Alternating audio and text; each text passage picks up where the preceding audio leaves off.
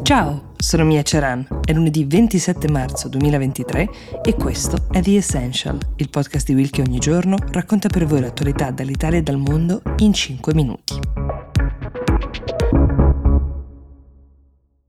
At Evernorth Health Services, we believe costs shouldn't get in the way of life-changing care, and we're doing everything in our power to make it possible.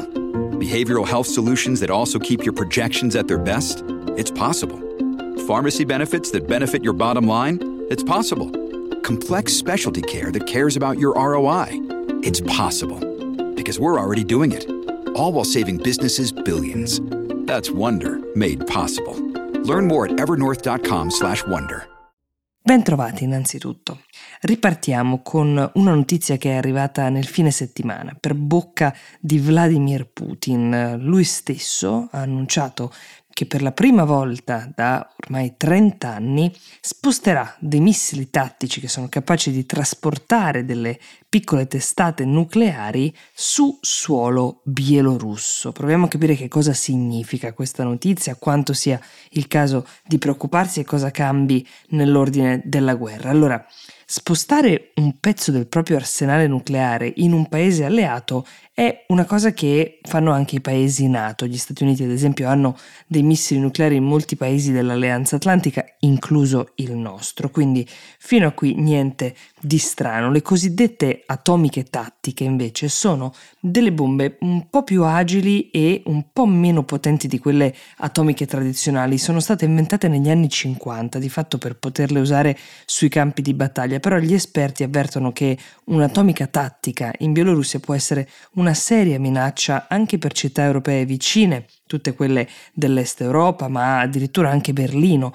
Putin fa sapere che sposta queste armi in Bielorussia dove ha forse il suo più fedele alleato, ovvero Alexander Lukashenko. I due sono vicini da sempre, però forse ricorderete, perché ve lo abbiamo raccontato anche qui su The Essential, che nel 2020 Lukashenko fu protagonista di una rielezione non proprio trasparente, non proprio specchiata nel suo paese, contestata sia internamente con grandi proteste di piazza che da altri paesi e proprio in quel caso fu l'amico Putin ad aiutarlo sia a sedare le rivolte interne, mandando i propri uomini, che ad impedire interventi attivi di altri paesi, facendogli di fatto da scudo. Il loro sodalizio ha quindi delle origini antiche ma dei debiti recenti e questo lo rende ancora più saldo. Però questo non significa, sia chiaro che Lukashenko disporrà della possibilità di azionare lui stesso queste atomiche tattiche. Lui sarà di fatto il custode, eh, il custode tra l'altro di uno spazio che verrà costruito entro luglio,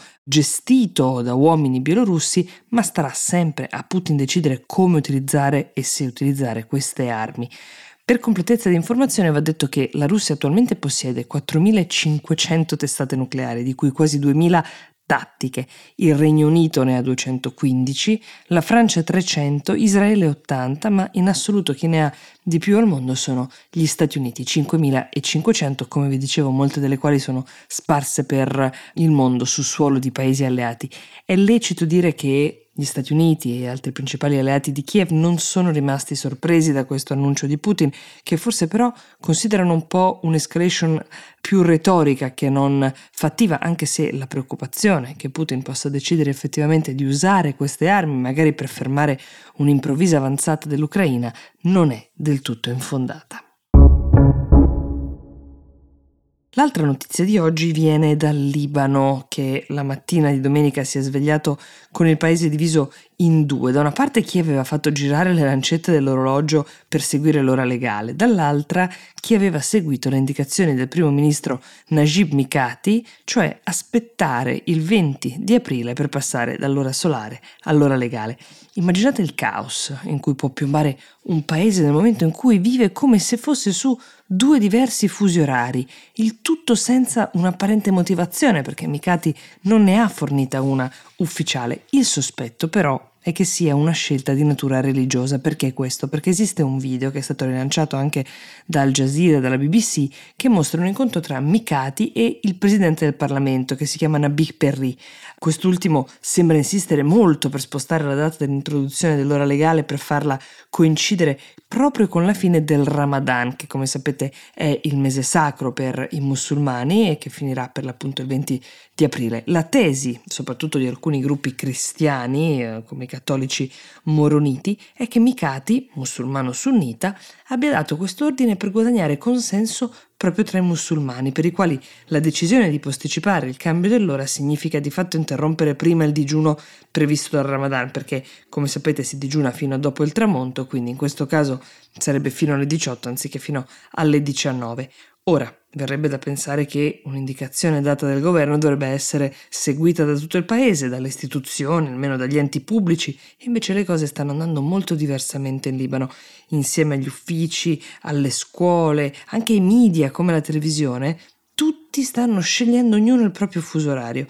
Un problema non da poco, eppure rispetto ai problemi socio-economici che questo paese attraversa da tempo, ricorderete l'esplosione del porto di Beirut era il 2020, però anche il fatto che non ci sia un presidente dallo scorso novembre, ecco, il caos per l'ora legale è un problema in più per questo frammentato paese e di certo non è il più grave. In chiusura permettetemi di ringraziare Pietro Bellini per l'ottimo lavoro fatto in queste settimane in cui non ci sono stata e tutto il team di Will. Io vi auguro un buon inizio settimana e vi do appuntamento domani con The Essential.